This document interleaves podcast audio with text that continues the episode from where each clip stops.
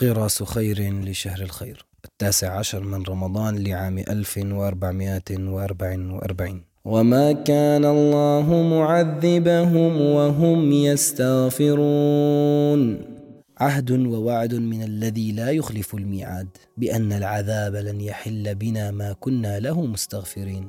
الاستغفار هو تلك المنحة الربانية التي تجدد فينا الأمل وتساعدنا على تخطي العقبات والمعوقات، وتنهض بنا بعد السقوط وتدفعنا بهمة وإيجابية نحو الأمام في طريقنا إلى الله. هو بلسم يجبر الأخطاء والسلبيات لنبدأ صفحة بيضاء ناصعة ولا نرزح تحت وطأة جلد الذات، فكل ابن آدم خطاء. هو شعور يلازمك لتعترف بتقصيرك الدائم في جنب الله، فتجدد العزيمة على السعي نحو الكمال في العبادة والعمل.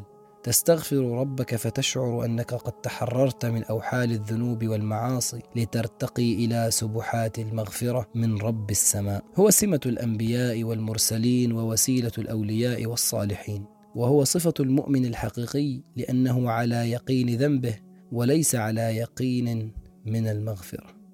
عن ابن مسعود إن المؤمن يرى ذنوبه كأنه قاعد تحت جبل يخاف أن يقع عليه، وإن الفاجر يرى ذنوبه كذباب مر على أنفه.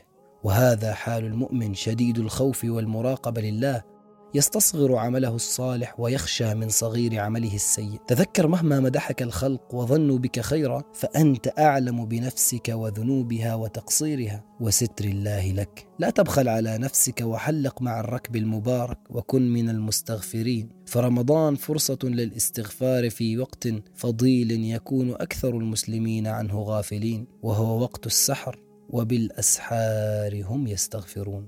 إذا لم تنجح في الإقلاع عن الذنب فلا تقلع عن التوبة والاستغفار، وتذكر دوام الأمان بدوام الاستغفار. قف بين يديه بقلب خاشع وجل، تذكر ذنبك وابكه، اطلب من ربك رحمة وغفرانه، فهو كريم يحب تضرعك واستغفارك بين يديه. اللهم اغفر ذنوبنا وارحمنا برحمتك التي وسعت كل شيء، إنك أنت الغفور الرحيم.